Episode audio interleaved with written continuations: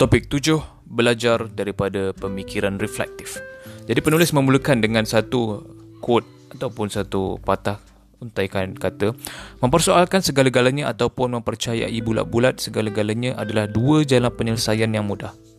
Kedua-duanya tidak memerlukan pemikiran reflektif. Julius Henry Poincare Retak kehidupan kita masa kini tidak menggalakkan pemikiran reflektif ataupun introspeksi diri pemikiran reflektif ataupun introspeksi diri. Kebanyakan orang lebih suka bertindak daripada berfikir. Jangan salah anggap, saya juga sebenarnya suka bertindak. Saya memiliki tenaga yang tinggi dan suka melihat sesuatu perkara tercapai. Akan tetapi saya turut mengamalkan pemikiran reflektif. Pemikiran reflektif ni dia adalah seperti periuk slow cooker ya. Seperti periuk slow cooker bagi minda saya. Pemikiran reflektif mendorong saya memikirkan perkara memikirkan suatu perkara secara perlahan-lahan sehinggalah ianya masak.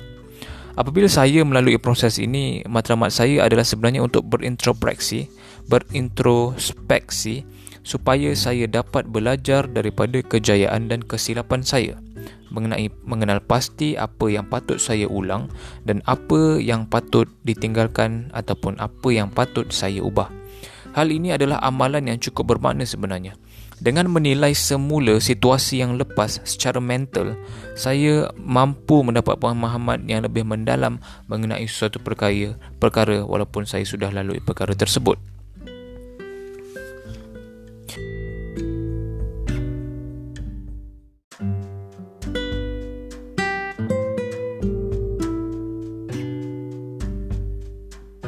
Baiklah, yang pertama, Pemikiran reflektif memberi perspektif yang sebenar. Ketika anak saya masih kecil, kami sekeluarga pergi bercuti ke tempat yang berbeza setiap tahun. Apabila pulang ke rumah, anak saya dapat menjangkakan yang saya akan menanyakan mereka dua soalan ini. Iaitu soalannya adalah apakah yang kamu pelajar, apakah yang kamu paling suka mengenai percutian kita? Dan soalan kedua adalah apakah yang kamu pelajari daripadanya? Tidak kira kami bercuti ke Taman Tema Disney World ke Ataupun pergi ke Ibu Negara ke Ataupun pergi ke mana-mana ke Saya akan tetap menanyakan soalan ini Kepada mereka. Mengapa saya tanya soalan ini? Kerana saya mahu anak saya Menilai semula pengalaman percutian mereka. Menilai semula. Kanak-kanak biasanya tidak memahami nilai Tidak memahami nilai dari sudut kos Sesebuah pengalaman sekiranya tidak diajar Kanak-kanak biasanya tidak memahami nilai sesebuah pengalaman sekiranya mereka tidak diajar untuk menilai pengalaman mereka sendiri. Mereka selalunya mengambil mudah pengalaman berharga ini dan mungkin akan melupakannya. Saya mahu anak saya menghargai setiap pengalaman percutian yang mereka lalui dan belajar daripadanya. Sekiranya kita berfikiran secara reflektif, kita mampu melihat pengalaman itu melalui perspektif yang betul. Kita juga mampu menghargai perkara yang sebelum ini mungkin kita tak perasan pun. Kebanyakan orang hanya mampu melihat dan menghargai pengorbanan ibu bapa mereka apabila mereka sendiri sudah menjadi ibu ataupun bapa.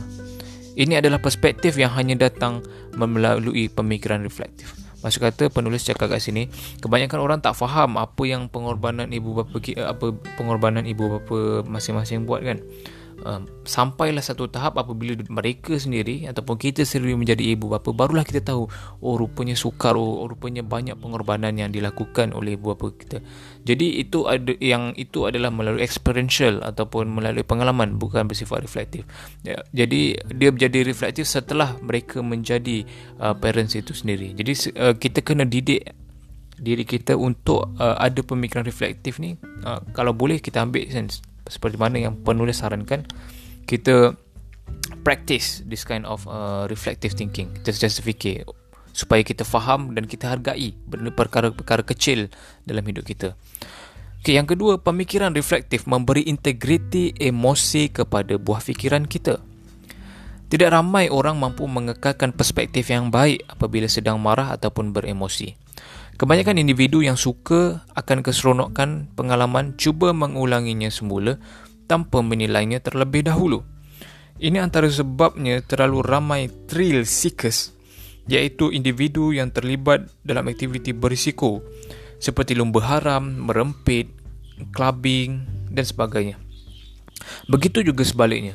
Mangsa yang terselamat daripada pengalaman yang traumatik seperti kemalangan, kejadian jenayah, biasanya secara automatik akan cuba mengelakkan situasi yang sama daripada berulang sekali lagi. Pemikiran reflektif membolehkan kita memisah, memisahkan diri daripada emosi pengalaman baik ataupun buruk Pemikiran reflektif membolehkan kita memisahkan diri daripada emosi pengalaman baik ataupun bu- ataupun pengalaman buruk itu dan melihatnya melalui kacamata yang baru. Kita mampu melihat pengalaman menyeronokkan dengan kematangan emosi dan memeriksa tragedi lampau dengan kebenaran dan logik. Proses ini mampu membantu kita melepaskan emotional baggage iaitu emosi negatif yang masih terpendam dalam diri. Presiden George Washington pernah memberi komen, kita tidak patut memandang ke belakang lagi kecuali bagi mengorek pengajaran berguna daripada kesilapan lampau serta mencari keuntungan dan kelebihan daripada pengalaman yang mahal kosnya. Sebarang perasaan yang tidak dapat kita lupakan memiliki integriti emosi oleh itu layak mendapat perhatian hati dan minda kita. Jadi ketika sini pemikiran reflektif memberi integriti emosi kepada buah fikiran kita.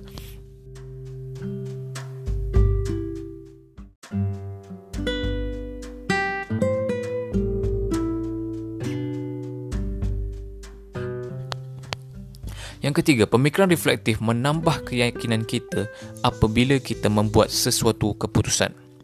Pernahkah kamu membuat keputusan secara pantas dan selepas buat keputusan tu uh, anda terfikir-fikir sama ada adakah anda sudah membuat keputusan yang betul ke ataupun silap sebenarnya keputusan anda itu. Semua orang pernah berbuat begitu, jangan risau. Pemikiran reflektif mampu menghapuskan keraguan serta memberi kita keyakinan dalam membuat keputusan yang seterusnya.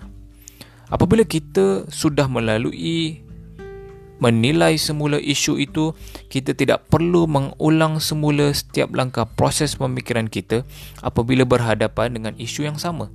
Kita memiliki petunjuk mental yang sudah kita lalui dahulu dan diterjemah semula apabila kita merefleksi diri. Ini mempercepatkan masa kita berfikir dan memberi kita keyakinan diri. Lama kelamaan ia juga mampu memperkuat gerak hati kita. So dia kata kat sini pemikiran reflektif menambah keyakinan kita apabila kita membuat keputusan. Eh, pemikiran reflektif ni apabila kita menilai sesuatu yang kita telah alami yang kita tak pernah fikir berkenaan apa yang kita telah alami apabila kita collect maklumat-maklumat kecil dan secara tidak langsung memberi input kita dalam membuat keputusan dan dia akan membantu kita membuat keputusan yang lebih uh, berkeyakinan lah. Sebagai contoh, kita pernah pergi satu kedai makan kan. Contoh lah, ini bukan dalam penulisan dalam buku ni. Saya bagi contoh yang saya faham. Kalau salah, minta betulkan. Sebagai contoh, kita nak pergi satu satu kedai makan. Dan kita kita lalu je macam biasa dan kita rasa nothing much ataupun tak ada benda-benda pelik. Dan sampailah kita balik dan kita suddenly baru kita membuat pemikiran reflektif kan. Apa yang aku makan tadi? Oh, aku makan sikit je tapi aku charge kena charge banyak mahal oh aku kena charge parking mahal. Oh aku kena tip server tu mahal. Uh, dan aku kena apa kedai tu tak ada wifi dan sebagainya. Jadi bila uh, ni adalah perkara-perkara yang akhirnya kita akan nampak apabila kita membuat reflective thinking ya kita buat reflective thinking ini adalah perkara-perkara yang kita nampak. Jadi daripada small small details tadi maklumat-maklumat tadi apabila kita kumpulkan dia akan membantu kita next time oh kita dah tahu. Kalau kita nak pergi kedai ni kita kena spare uh, this amount of money. Kita kena spare duit banyak ni sebab kedai tu agak costing ataupun agak kedai tu parking dia agak susah ataupun kedai tu tak ada wifi jadi kita kena standby kita punya data. Jadi dia membantu kita memberi keyakinan. Itu apa yang cuba disampaikan oleh penulis yang saya faham melalui poin ketiga Poin keempat, pemikiran reflektif menjelaskan big picture kita. Apabila kita mengamalkan pemikiran reflektif, kita mampu meletakkan idea dan pengalaman kita dalam konteks yang betul. Pemikiran reflektif mendorong kita supaya meluangkan masa bagi menyemak dan memikirkan semula apa yang sudah kita lakukan ataupun apa yang sudah kita alami. Apabila individu yang kehilangan kerjanya menilai semula apa yang berlaku sebenarnya kepada dirinya, dia mungkin dapat melihat perkara yang menyebabkannya dibuang kerja. Dia mampu memahami dengan lebih mendalam apa yang berlaku, mengapa ia berlaku dan apa uh, yang disebabkan oleh dirinya sendiri. Maksudnya apakah faktor diri dia, apa yang dia buat sebenarnya yang membolehkan dia menjadi seperti itu. Sekiranya dia masih merefleksi insiden yang berlaku selepas itu, dia mungkin sedar yang kedudukannya sekarang mungkin lebih baik kerana lebih sesuai dengan kemahiran dan sifat dirinya. Secara keseluruhan, kejadian kejadian dia dibuang kerja itu mungkin bukan perkara yang buruk. Tanpa pemikiran reflektif, mungkin sukar bagi melihat big picture ini. Jadi ketika sini pemikiran reflektif menjelaskan big picture kita. Jadi apabila satu kejadian tu berlaku kepada seseorang atau berlaku kepada anda anda take a step back dan anda lihat apa yang boleh sebenarnya menyebabkan perkara itu berlaku kepada anda. Apa faktor yang anda buat apa yang anda dah buat sehingga anda boleh jadi seperti itu. Dan itu sebenarnya akan membantu anda untuk memperbaiki diri anda pada masa akan datang. Dengan cara anda melihat daripada big picture anda melihatkan perspektif anda pada orang yang ketiga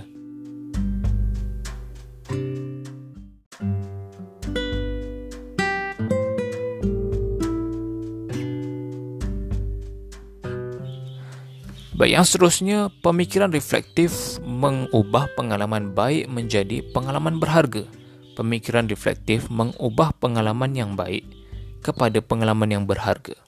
Ketika sedang bermula dalam kerjaya anda dahulu, apakah anda merasakan tidak ramai yang sanggup memberikan peluang kepada graduan tanpa pengalaman? Pada masa yang sama, pernahkah anda, me, anda pernahkah anda perasan ada individu yang memiliki mungkin memiliki 20 tahun experience bekerja tetapi masih tidak tahu membuat kerja. Sekiranya ya kamu pasti tertekan. Maksud tertekan sebab inilah ada orang tu dah 20 tahun experience bekerja pun tak boleh buat tapi still tak nak tak nak orang kata bagi peluang kepada fresh grad. Penulis William Shakespeare pernah menulis, pengalaman itu adalah seperti batu permata. Memang patut ia dilayan sebegitu kerana kadang-kala kos mendapatkan pengalaman itu terlalu tinggi. Namun begitu memiliki pengalaman semata-mata tidak memberikan sebarang nilai kepada kehidupan kita. Kalau sekadar memiliki pengalaman, kalau kita tak buat pemikiran reflektif, tak ada point pun, tak ada tak ada kata value tu value dia tu tak realize fully lah. Bukan pengalaman itu yang berharga, tapi sebenarnya adalah pencerapan dan pemahaman yang kita peroleh daripada pengalaman yang kita lalui tadi.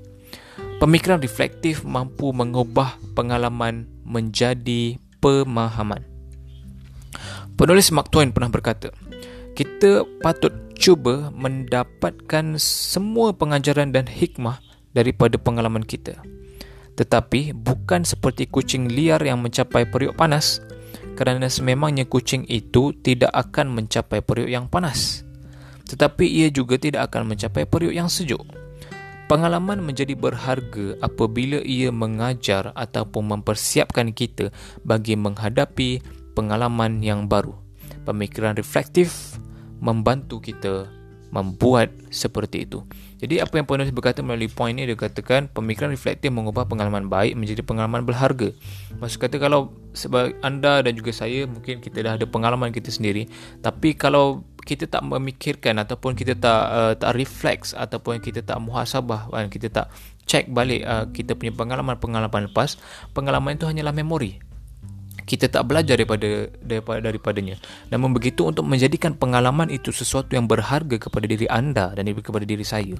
Kita kena kena kita kena ambil pengalaman dan memori-memori kita tadi itu kita buat reflective thinking kita belajar daripadanya barulah kita akan mendapat sesuatu input yang berharga melalui memori dan pengalaman kita tersebut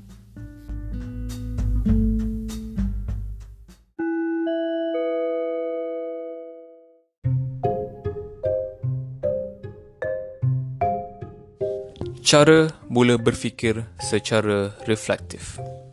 Sekiranya kamu seperti kebanyakan orang pada hari ini, mungkin kamu juga tidak banyak melakukan pemikiran reflektif. Sekiranya begitu, anda mungkin rugi. Lebih banyak daripada yang anda sangka. Anda sebenarnya sangat rugi. Cuba ikuti cadangan berikut bagi meningkatkan kebolehan anda berfikir secara reflektif. Jadi mereka penulis cara berfikiran reflektif ataupun teknik melakukan pemikiran reflektif yang pertama adalah luangkan masa untuk berintrospeksi. Berintrospeksi ni maksud kata kita melihat balik ke dalam diri kita. Muhasabah lah bahasa mudah dia. Ahli falsafah Yunani Socrates pernah membuat pemerhatian kehidupan yang tidak diperiksa dan tidak diteliti, yang tidak dimuhasabah tidak mempunyai nilai. Bagi kebanyakan orang, refleksi dan penilaian semula bukanlah perkara yang natural. Ialah satu perkara yang asing bagi kebanyakan orang. Ia dapat menjadi aktiviti yang tidak selesa kepada ramai orang kerana suka sebenarnya untuk fokus.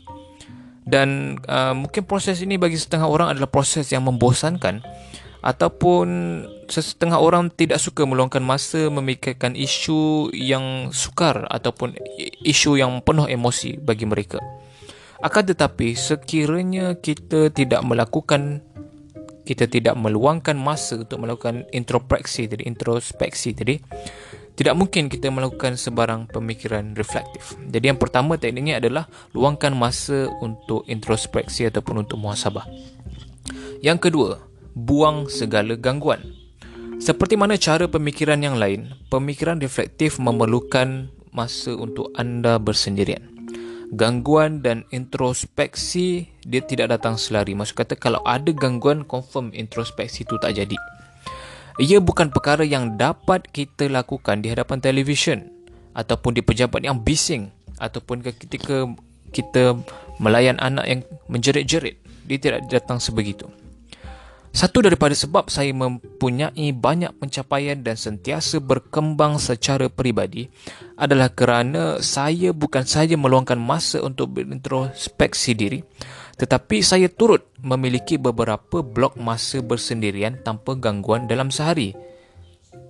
Setengah jam di dalam spa, satu jam di laman belakang rumah saya ataupun beberapa jam ketika duduk di kerusi pejabat saya. Tempat ni tak penting. Selagi mana yang paling penting adalah selagi mana kita elakkan diri daripada segala gangguan. Jadi teknik yang kedua adalah buang segala gangguan. Teknik yang ketiga untuk mendapatkan pemikiran reflektif ini adalah semak semula kalender ataupun lebih baik jurnal. Kebanyakan orang menggunakan kalender mereka sebagai alat bantu bagi merancang kehidupan mereka. Akan tetapi tidak ramai yang menggunakannya sebagai alat bantu bagi pemikiran reflektif. Ya, maksud kata ramai yang gunakan schedule ni untuk plan kan, untuk plan untuk uh, lalui kehidupan seharian tapi tak ramai yang guna untuk reflect. Mungkin tidak ada alat yang lebih banyak membantu kita dalam menyemak semula ke mana kita sudah pergi dan apa yang kita sudah lakukan berbanding kalender ataupun jurnal. Maksud kata, jurnal dan kalender ni adalah tempat yang terbaik kita dah catat apa yang kita dah buat. Aktiviti-aktiviti kita. Saya tidak suka menggunakan jurnal. Saya tidak suka menulis bagi memahami perasaan dan pemikiran saya. Sebaliknya, sebaliknya saya lebih suka memahami sendiri perasaan dan pemikiran saya dan kemudian mencatatkan idea menarik ataupun yang dapat diambil tindakan. Walaupun begitu, kalender dan jurnal mampu mengingatkan, mengingatkan kita cara kita menghabiskan masa kita.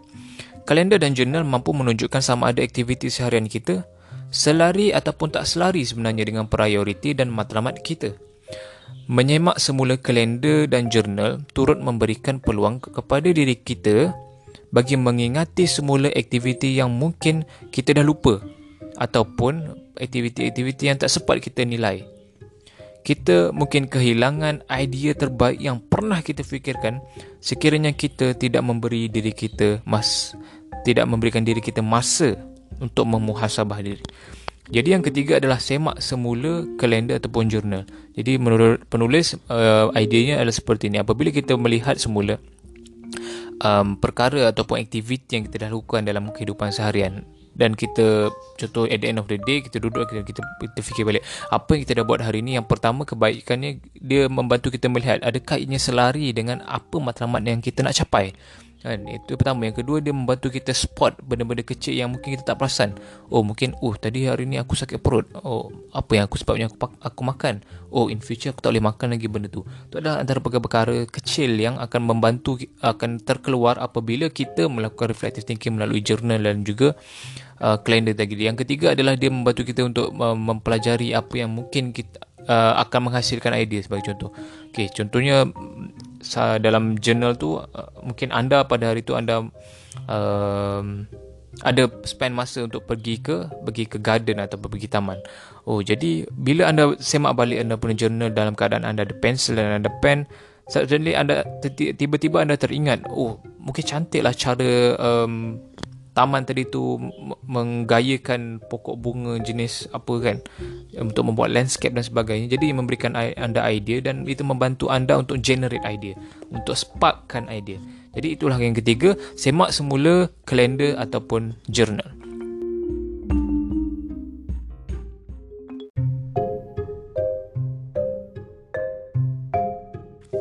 Yang keempat, teknik untuk berfikir secara reflektif adalah tanyakan soalan yang betul. Manfaat yang diterima daripada pemikiran reflektif bergantung pada jenis soalan yang kita tanyakan kepada diri kita. Lebih baik soalan yang kita dapat tanya kepada diri kita, lebih banyak manfaat yang dapat kita korek daripada pengalaman-pengalaman yang kita sedang refleksikan. Apabila saya berintrospeksi, saya berfikir daripada segi nilai pegangan saya, hubungan dan pengalaman yang saya timba. Berikut adalah beberapa contoh soalan yang saya tanyakan kepada diri saya. Jadi antara soalan-soalan yang penulis tanya kepada dirinya sendiri ada beberapa beberapa perkara yang ditanya antaranya yang pertama perkembangan pribadi. Perkembangan pribadi ni kalau bahasa mudah je personal growth lah, ataupun uh, penambahbaikan diri. Apabila uh, soalan ni sorry Soalan ini adalah apakah yang sudah saya pelajari hari ini yang membantu saya berkembang? Bagaimanakah saya dapat mengaplikasikannya dalam kehidupan saya? Bilakah lagi saya dapat mengaplikasikannya? Jadi yang pertama ditanya apa yang dia dah belajar. Uh, yang kedua bagaimana dia boleh uh, nak mengguna pakai ataupun nak meng, uh, mengaplikasikan apa yang dia dah belajar. Dan ketiga adalah bila dia boleh mengaplikasikan benda dia dalam belajar.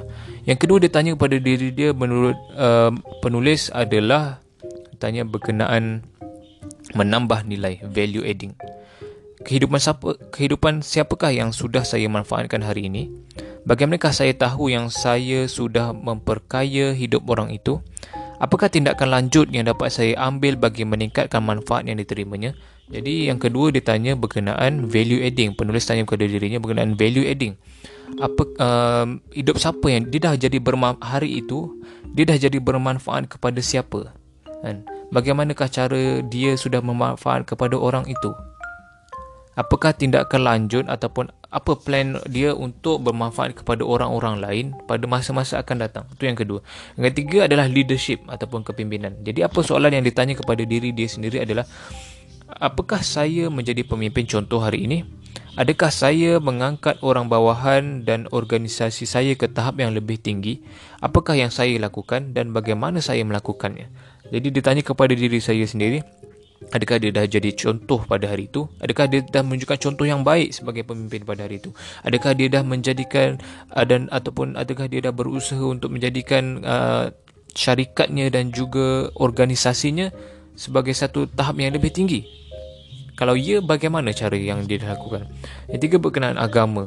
Jadi ditanya, adakah saya hidup dalam beragama hari ini? Adakah saya mendahulukan Tuhan dalam setiap aspek kehidupan saya pada hari ini? Jadi kalau Muslim kita tanyakan adakah saya sudah menjadi hamba Tuhan yang baik pada hari ini? Sesuatu berkenaan keluarga. Berkenaan keluarga soalan yang ditanya adalah adakah saya mengkomunikasikan kasih sayang saya kepada keluarga hari ini? Bagaimanakah saya menunjukkan kasih sayang itu? Adakah mereka merasai kasih sayang saya? Adakah mereka membalasnya? Jadi soalan yang, yang ditanya dari sudut family ataupun keluarga, ditanya adakah dia sudah memberitahu uh, keluarga keluarganya ataupun adakah dia sudah mengekspreskan kepada keluarganya bahawa dia hargai dan dia sayang akan keluarganya? Ca- bagaimanakah caranya? Yang dia dah maksud kata tadi dia uh, kalau ya bagaimana sebenarnya cara dia mengekspresikan penghargaan diri dia kepada keluarganya? Dan adakah mereka ataupun keluarga uh, dia tu keluarga kita tu rasa kasih sayang yang kita cuba sampaikan? Dan adakah mereka membalasnya? Seterusnya adalah orang penting. Adakah saya sudah meluangkan masa dengan orang penting dalam organisasi saya? Apakah saya Apakah yang dapat saya lakukan bagi membantu mereka berjaya? Apakah perkara yang dapat saya mentorkan mereka? Dan yang terakhir adalah berkenaan penemuan. Apakah yang saya temui hari ini yang perlu difikirkan dengan lebih lanjut? Adakah perkara yang dapat saya pelajari? Apa adakah perkara yang dapat saya pelajari daripadanya? adakah perkara yang saya perlu lakukan? Jadi ini adalah uh, perkara-perkara yang ditanyakan oleh penulis kepada dirinya sendiri sebagai trigger reflective thinking. Bagaimana kamu menguruskan masa pemikiran reflektif anda terpulang pada diri anda sendiri? Anda mungkin dapat mengadaptasi corak soalan saya. Mungkin nilai pegangan anda mengikut nilai pegangan anda sendiri. Mungkin prioriti dalam hidup anda mungkin berbeza. Jadi ada soalan-soalan yang mungkin uh, dia tanya uh, penulis tanya mungkin anda tak perlu tanya kepada diri anda. Kam, anda juga dapat mencuba sistem yang digunakan oleh rakan kelas saya itu Dick Briggs. Dick Briggs.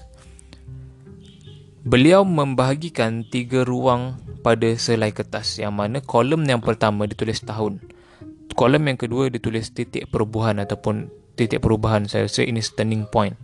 Dan yang ketiga ditulis berkenaan impak. Jadi yang pertama saya repeat kolom pertama ditulis tahun tahun berapa. Yang kedua adalah titik perubahan ataupun bila changes itu berlaku ataupun bila turning point itu berlaku dalam hidup anda. Yang ketiga apakah impaknya? Sistem ini sesuai bagi menilai semula bigger picture. Dia menggunakannya bagi melihat dan menilai semula corak dan titik penting dalam kehidupannya seperti apabila dia berpindah ke bandar baru ataupun apabila dia digalakkan oleh rakan sekerjanya supaya mula menulis. Kamu juga dapat menulis peristiwa, kepentingan dan tindakan pada selai kertas sebagai membantu kamu berfikir secara reflektif. Pokoknya, kamu perlu mencipta soalan yang sesuai dengan diri kamu. Pokoknya, anda perlu mencipta soalan yang sesuai dengan diri anda dan mencatatkan sebarang buah fikiran penting yang timbul ketika anda berfikir secara reflektif.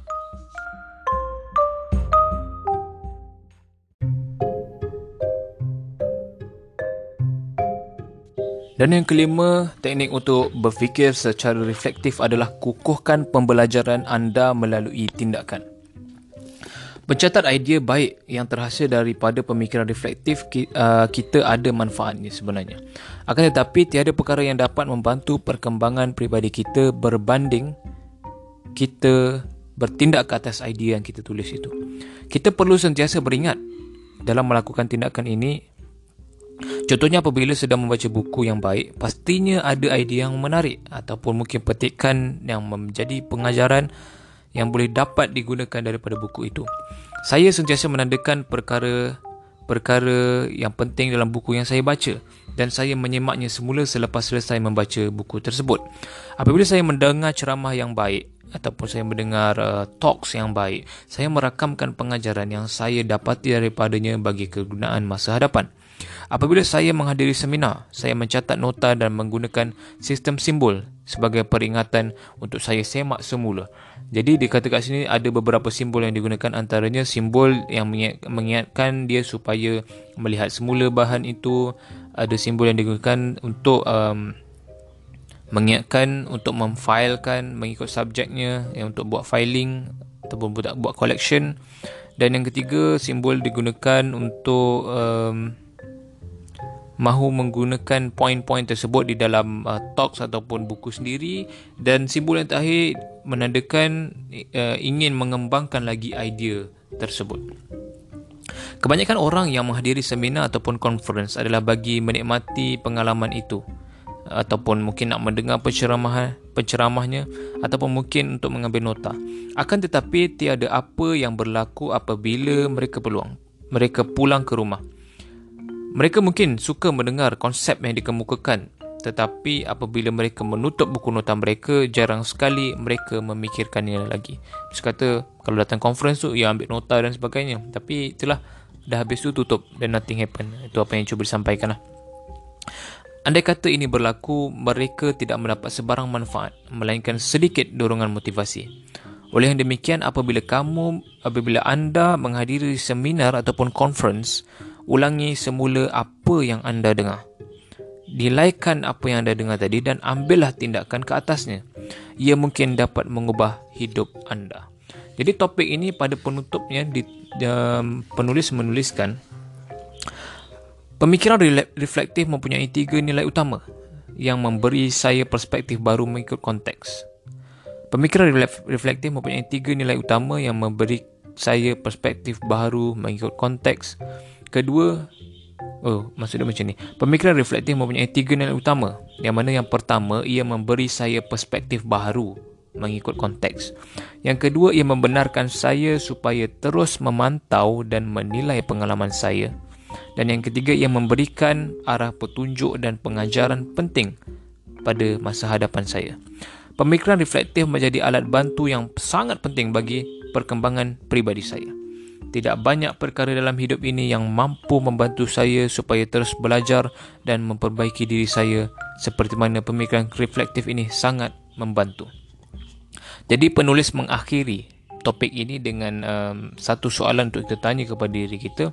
Yang mana soalan itu adalah adakah saya selalu mengulangi semula pengalaman lampau bagi mendapatkan perspektif dan pemahaman baru mengenainya?